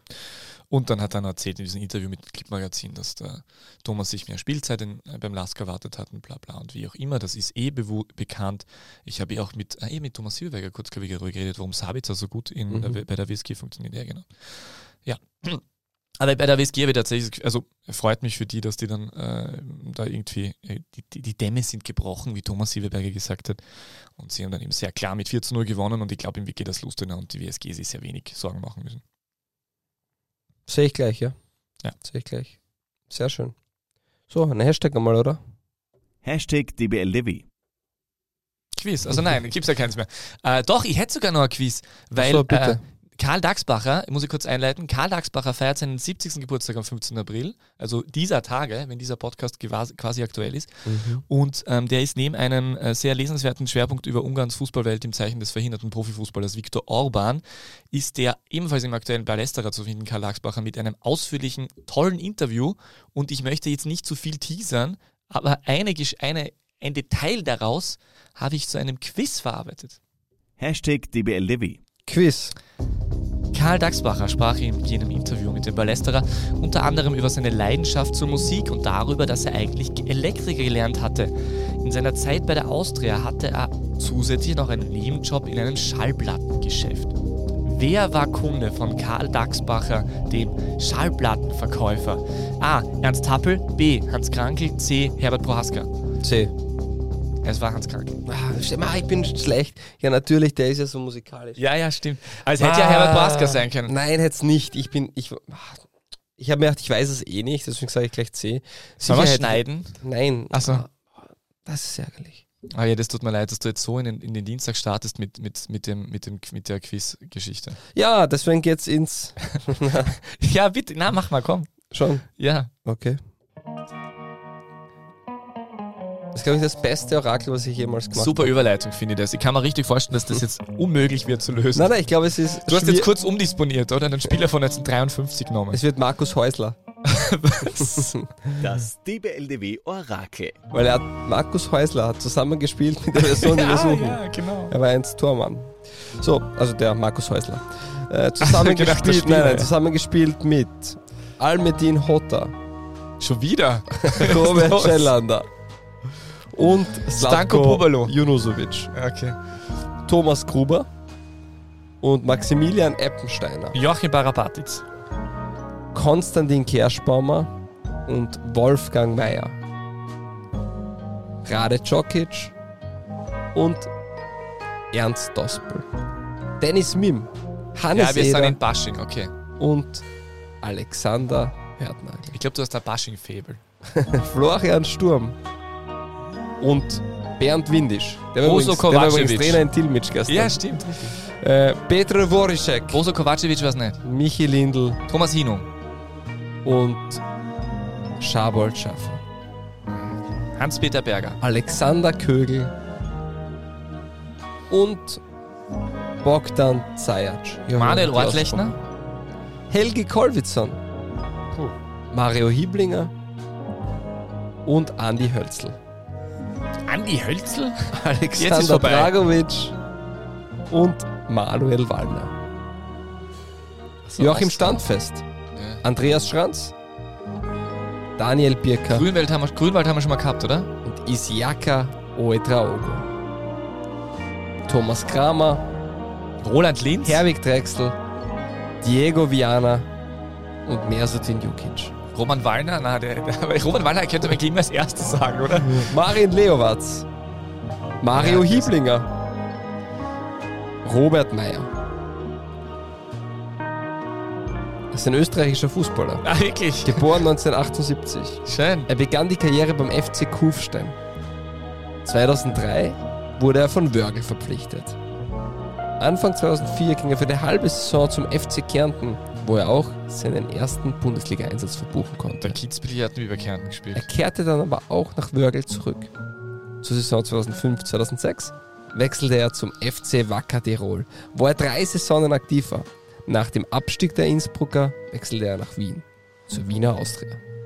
Er war bei den Veilchen Stammspieler und gewann 2009 den ÖFB Cup. Fabian Koch? Im Nein, Sommer das- 2010 gab er bekannt, den Vertrag nicht zu verlängern. Und die Austria gab das bekannt. Und er wechselte zum SV Krödig. Zu dieser Zeit spielten sie noch in der zweiten Liga, dort blieb er bis Juli 2011 und seine letzte Station führte ihn zur First Vienna. Dort gespielt mit Markus Lackner, Marco Salvatore, David Lechner und Julian Erhardt. Geboren ist unser gesuchter Spieler allerdings in München. Matthias Hattenberger. Nein, das ist ja großartig. Wenn du gesagt hättest, dass er einen Vater hat. Er hat einen Vater. Ja, na, aber der hat ja, ich meine, den kennt man ja. Den, den, das, wenn du jetzt von Vater geredet hast, hätte ich sofort gewusst. ja, aber ich wusste, es ist schwer, aber machbar. Hätte jetzt gesagt, der Vater hat irgendwo in Deutschland gespielt oder Der so. Vater hat übrigens irgendwo gespielt. Na, der hat den, der war, wo war der? Ich sehe gerade Stuttgart und so. Ja, heute gibt es leider kein Erfolgserlebnis für dich. Alter. aber auch für mich aber nicht. jetzt hast mal, aber das war nur, nur weil du den Hans Kranke falsch gemacht hast, hast du gedacht, das mit dem Roland Hartenberger sagen wir ihm nicht. Weil wenn du mal Nein, das nämlich ich- gesagt ich- hätte hättest, ich wäre ja nicht- sofort. ich kenne den. Roland Hattenberger nicht. Ah, nicht? Das war sein Vater, der war, Ja, hast du gerade ein, gesagt. der war ein vielfacher österreichischer Teamspieler. Sehe gerade 51 Teamspiele sogar zwischen 1972 und 82, nicht ganz unsere Zeit. Ja, ich habe mir aber gedacht, du schaffst es so auch, weil du bist so gut im Orakeln. Ja, hey, da, da, da waren jetzt wieder einige da draußen, diese ganzen, diese ganzen Kollegen der Sportjournalisten, die sich gedacht haben, so, "Ma, der Wagner hat es wieder nicht geschafft und die haben es alle erraten. Fix. Ja, kann eh gut sein. Liebe Grüße da raus, ja, ich bin schlecht. Aber es ist, Na, ihr, hattet find ich, Spaß. das finde ich nicht. Zum Ja. Beispiel, das, ich finde, du machst es gut, Danke. heute halt nicht gut genug. Ich finde auch, dass du das Quiz immer sehr gut ja, machst. danke extrem. Ja. Matthias Hattenberger, sehr schön, ja. Es wäre cool, wenn wir so eine Vitrine hätten mit Fotos. Hey, ge- Shoppitch. Wie- Ah, aber das ist ja wirklich lustig, machen Ja. wir das einmal. Das würde ich sehr lustig finden. Passt. So, Zwar. Liga 2 Front. Grüß Gott und herzlich willkommen, meine Damen und Herren. Das ist immer der Moment, wo Peter Wagner Fragen stellt und Fabio Schaub Antworten darf. Und es ist auch der Moment, wo Peter Wagner immer ganz kurz so ein flaues Gefühl in der Magengegend hat, weil er sich denkt, habe ich zwei Liga 2 Fragen vorbereitet? und ich sage Ihnen, ja, ich habe diesmal zwei Liga 2 Fragen vorbereitet und ich stelle gleich jetzt Frage Nummer eins. Lieber Fabio, der GAK hat seine Siegesserie fortgesetzt und stellt sich den Wochen der Wahrheit, die sogar mich ins Stadion ziehen werden, diesen Freitag wohl. Freitag zu Hause gegen St. Pölten, danach auswärts gegen Lafnitz, dann Heimspiel versus Blau-Weiß-Linz. Spürt der GAK-Fan sowas wie eine Vorfreude, ein Kitzeln, ein Aufstiegsgefühl? also erstens einmal, Freitag um 19 Uhr spielt Weiz. ja, ja, Entschuldigung. äh, Alter, du, äh, Aufstieg ja, ihr habt jetzt im Finale vom Steirer Cup, aber genau. Nein, der GRK, ja, sind richtig gut dabei und wird richtig spannend. Ähm, Ich glaube, dass St. Pölten äh, noch immer die, die stabilste Mannschaft ist. Und ich würde es dem GRK wünschen. Und ich glaube auch, dass der GRK gegen St. Pölten ähm, ganz gute Karten hat. Aber sie tun sich immer extrem schwer gegen Blau-Weiß-Linz. Ähm, in- aber es wird nicht in den direkten Duellen entschieden. Es wird da entschieden, wer kann die ganzen restlichen Partien gewinnen. Und es wird eine von den drei Mannschaften geben, die alles gewinnen wird. Ähm, vielleicht die direkten nur unentschieden, aber die anderen Spieler werden es gewinnen. Und die Mannschaft, der das gelingt, die wird aufsteigen. Und ich hoffe, es ist der GRK. Muss aber sagen, es ist extrem offen und das können alle drei machen. Aber ich habe vor der Saison St. Pölten gesagt und ich, auch wenn man sich das anschaut, wie St. Pölten agiert, die kommen aus dem Rückstand retour, machen es extrem gut. Blau-Weiß Linz wirkt noch am ehesten von den drei so, als wäre da ein bisschen der Wurm gerade drin. Ja, Seidel ist ja schon länger verletzt, gell? Und dann gibt es da so einen äh, Sportdirektor, der nach St. Pölten wechselt. Ja, und die Föst hat hat beim Lask unterschieden. Also sind schon viele Dinge zusammengekommen. Dafür performen die eh noch immer toll eigentlich. Ja. Für diese ganzen Nebengeräusche. Wobei ich glaube zum Beispiel ein Fall im Julo, dem ist das relativ egal. Also ob jetzt die Föst beim Lask oder bei Linz zahlt zum Beispiel. Ja, der hat traditionell wahrscheinlich nicht so viel davon. mit. Na, das meine ich Wobei, damit, das haben dass es so- nicht jeden Ja. ähm, tangiert. Aber das sind wahrscheinlich so die wenigsten Spieler, die tatsächlich so traditionell diesen Verein, Verein leben und das dann mitbekommen. Wie auch Mhm. immer. Ähm, Frage Nummer zwei. Eigentlich Austria, Bundesliga, Australier, James Holland war für die Young Violets 45 Comeback-Minuten beim 2 zu 1 Auswärtssieg gegen den FAC im Einsatz. Saß dann anschließend beim 3 zu 3 in Salzburg auf der Bank. Auf Twitter habe ich gelesen, dass dies jemand als Wettbewerbs Verzerrung. Wettbewerbsverzerrung beschreibt. Siehst du das auch so? Nein, Danke. sehe ich nicht so, weil das ganz normal ist, dass man einen Spieler, äh, gerade der nicht bei 100% war, wieder zur zweiten Mannschaft gibt, ähm, dem Spielpraxis gibt und ja, und wenn es so ist, dass das ist ja ganz normal, dass Spieler von der ersten oder zweiten Mannschaft helfen werden. Und ja, in den letzten zwei Spieltagen geht das, glaube ich, eh nicht so einfach, aber davor kann man das schon machen. Und ich muss auch sagen, die Young Violets haben ja wie haben die gewonnen? Ziemlich hoch, oder? 2-0? Ich glaube 2 zu 0 Gegen gewonnen. FAC jetzt? Ja. Na, 2-1. Oder 2 zu 1. Oh ja, stimmt, das erste Tor vom FAC im Jahr 2023. Äh, nach, ich glaube, viermal 1 zu 0 Niederlage und einem 0 zu 0. Äh, ja, das ist, ist schon in Ordnung dann. Also du, du ich finde, das passt. Okay. Gut. Findest du schlimm? Na, Achso. war nicht so schlimm. Also Also ich 45 finde das ganz normal außerdem, dass Ja. das passiert. Und Ich- wenn man das nicht schafft als, als Gegner, dass man, dass man einen Spieler, ähm, dass man wegen einem Spieler gewinnt oder verliert, ich glaube, die Qualität sollte man haben und die Young Violets sind jetzt nicht, äh, um in der Jugendsprache zu bleiben, das Brett der Liga. Also das ist schon äh, eine ziemlich angeschlagene Mannschaft, die sich jetzt selbst wieder rauskämpft und das ist sicher hilfreich, wenn ein James Holland dabei ist, aber eine Mannschaft mit Selbstvertrauen, die, sag ich mal, wo ein bisschen am Flow drin ist vielleicht oder wo einfach keine Negativstimmung ist, die sollte die Partie trotzdem gewinnen und beim FAC sind es, glaube ich, ganz viele andere Gründe. Da ist einfach, wie gesagt, ein Tor erst geschossen im ganzen Jahr 2023 in Pflichtspielen. Ja, und so einfach ist es ja wirklich nicht. Also gerade wie du sagst, einen Spieler ist die, die eine Facette und das auch wenn du äh, drei, vier Spieler runterziehst, das ist ja trotzdem eine Mhm. gewachsene Mannschaft und dass du dann die Einzelspieler, haben die dann überhaupt zur Lust? Also das ist der, das ist so einfach ist es nicht, dass du einfach von der, von der Bundesligamannschaft nach unten äh, äh, auffüllst und dir denkst, dann gewinnst du die Partie halt ganz Das easy. stimmt, das stimmt. Das ist nicht mehr so mittlerweile. Ähm, wärst du eigentlich da gern dabei gewesen bei der Kabinenansprache von Freund Christoph nach dem 3 zu 3? Ja, ich habe es nur gehört, dass es, dass es viel Kritik gehagelt hat, dass er ähm, angeblich ähm, gesagt hat, dass man so nicht verteidigen kann, wenn man Meister werden will. Und ja, ich wäre insofern gern dabei gewesen, weil es mich hier nicht betroffen hätte. Und ich hätte es mir gerne angehört. Äh, natürlich ist nicht lustig und untypisch und man sieht auch, glaube ich, dass viele Dinge derzeit nicht zusammenspielen bei Salzburg. Ich glaube, es spricht auch immer mehr für einen Trainerwechsel im Sommer. Mm, Und ich glaube, das ist nicht nur ähm, der, der Wunsch, dass Geisel nach Deutschland will, sondern ich habe auch das Gefühl, dass Salzburg nicht vollends zufrieden ist äh, mit dem Trainer. Und das letzte Mal, wo es so ähnliche Themen gegeben hat, war ja unter Jesse Marsch, finde ich, wo er sogar am Platz lang diskutiert wurde. In Salzburg äh, schafft man es immer wieder, diese Themen gut fernzuhalten von außen. Aber ich glaube, dass da in- intern schon brodelt. Man kriegt auch bei Interviews immer wieder, immer wieder mit, wie Eisler eigentlich sagt, ja, jetzt werden wir noch jünger und es wird noch schwieriger. Wenn man es objektiv betrachtet, ist es vielleicht einer der besten Salzburg-Mannschaften überhaupt.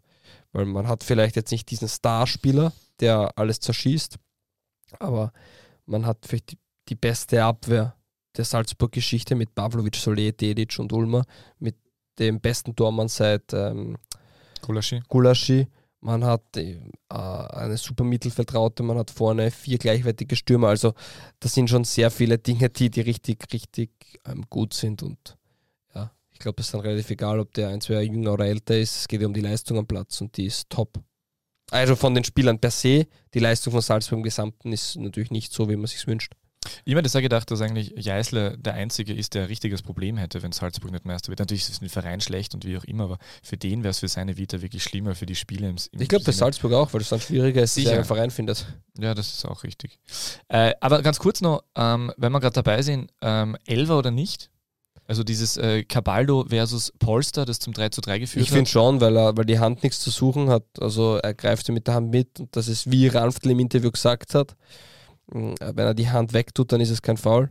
Und das ist, glaube ich, der richtige Ansatz. Und das Körperreinstellen von Cabaldo war zu wenig für einen Foul, wird manchmal gepfiffen sowas, aber war zu wenig. Es war sicher jetzt keine einfache Entscheidung. Und ich finde trotzdem, dass es elf Meter war. Siehst du es anders? Ja, 50-50. Also ich, glaub, ich, ich, ich glaube, eine Situation, egal wie du sie entscheidest, danach Diskussion. Ja, wahrscheinlich. Genau. Vor allem, weil halt am Ende des Spiels und weil knapp und wie auch immer. Aber äh, ja, möchte jetzt auch nicht irgendwie von einem Salzburg-Vorteil sprechen oder ähnlichem. Äh, zweite interessante Schiedsrichtergeschichte, hast du gesehen, äh, das Tor von Greil nach Handspiel von Strunz gegen Ja. die Austria aus Klagenfurt in, in einer furiosen, äh, Teil einer furiosen ersten Halbzeit von Rapid. Ähm, das habe ich nicht verstanden. Naja, es dürfen keine Tore mit der Hand erzielt werden. Und es darf auch kein Tor so eingeleitet werden. Also, Ja, aber es ist doch so, ähm, dass das nur dann der Fall ist, wenn der, wenn der Spieler tatsächlich äh, das Tor erzielt. Und in dem Fall war es ja so, dass der Hand gespielt hat und er hat aber das Tor. Aktion. Nein, also es, ist geht's nicht, es, geht, darum, wenn- es geht. Ich, ich kenne die Regel, zumindest so jetzt nicht genau im Wortlaut, dass halt kein Tor ähm, mit der Hand erzielt werden darf und auch nicht eingeleitet werden darf. Und das wäre für mich die Form, dass er mit der Hand den Ball zu dem also weiterleitet oder berührt und dann weiterleitet. Ähm, Also ich habe es ich, ich das hab's, Tor. ich hab's nachvollzogen und äh, recherchiert und Ja. da tatsächlich da ist, es, äh, ist es so, dass der dass, also es soll verhindert werden, dass Tore mit der Hand erzielt werden. Das heißt, das darf der Spieler nicht selbst das Ja. Tor erzielen. Aber es ist kein strafbares Handspiel, wenn du den Ball, Ball selber auf die, äh, auf die Hand spielst. Und das war in dem Fall der Fall. Und das geht dann aber, weil danach das Tor von Greil erzielt wurde. Wenn Strunz das Tor erzielt hätte, hätte es nicht zählen dürfen. Und so hätte es aber eigentlich zählen müssen. okay. Es ist, es ist fast nicht kompliziert, auch, muss man sagen. Aber, aber tatsächlich, also da, das halte ich tatsächlich für eine Für äh, falsche Entscheidung. Nein, nicht nur für Wir müssen jetzt noch ein Gewinnspiel auslösen. Ah ja, komm. natürlich. Also wir haben jetzt, bevor wir da uns in Schiedsrichterentscheidungen ähm, vertreten. Übrigens, ich freue mich auch sehr, du hast den ich Wimpel diese, noch nicht ins Auto dann. ja, Ich bin ja heute erst im Studio. Ach so, stimmt, ja. Ja, ich nehme Äh, ihn schon mit. Ich hänge mir derweil auf die dieses Nase. Nein, dieses Parfum kann man gewinnen. Danke für die zahlreichen ähm, Zusendungen. Peter, ziehst du aus dem Pot raus? Los, eins raus. Es ist diesmal gar kaputt, aber ihr seht es. ja, es liegt am Tisch. Wir haben es am Tisch liegen und die, ich wür- wür- würstel es jetzt einfach herum. So, zack, die schmeiße ich weg, die ja, und den nehme ich. Jetzt nehme ich wahrscheinlich einen, wo ich das nicht, wo ich das nicht lesen kann. Upsala, jetzt ist die WSG Tirol runtergefallen, also die liegt schon wieder gut. Es Das Real ist der Fanatic Gewinner. Geht an. geht an einen Gewinner von Instagram oder eine Gewinnerin und es die Person hört auf den Namen Sekraftian, Sekraftian, Sekraftian oder Sekr Ja, die Frage war, die Frage war, kommentier mit deinem Lieblingsspieler eines Tiroler Fußballvereins der letzten Jahrzehnte und erklär, warum es dein Lieblingsspieler ist, war. Er sagt ganz klar Tobias Anselm, weil er einfach ein super Typ ist und jetzt Lasklar. Ah, okay, ja, das ist schön. Also es dürfte sich wohl um Also, einen Lask-Fan handeln. Segraftian, ich hoffe, ich hoffe, ich habe das richtig ausgesprochen. Dieses Real Fanatic Parfum geht zu dir.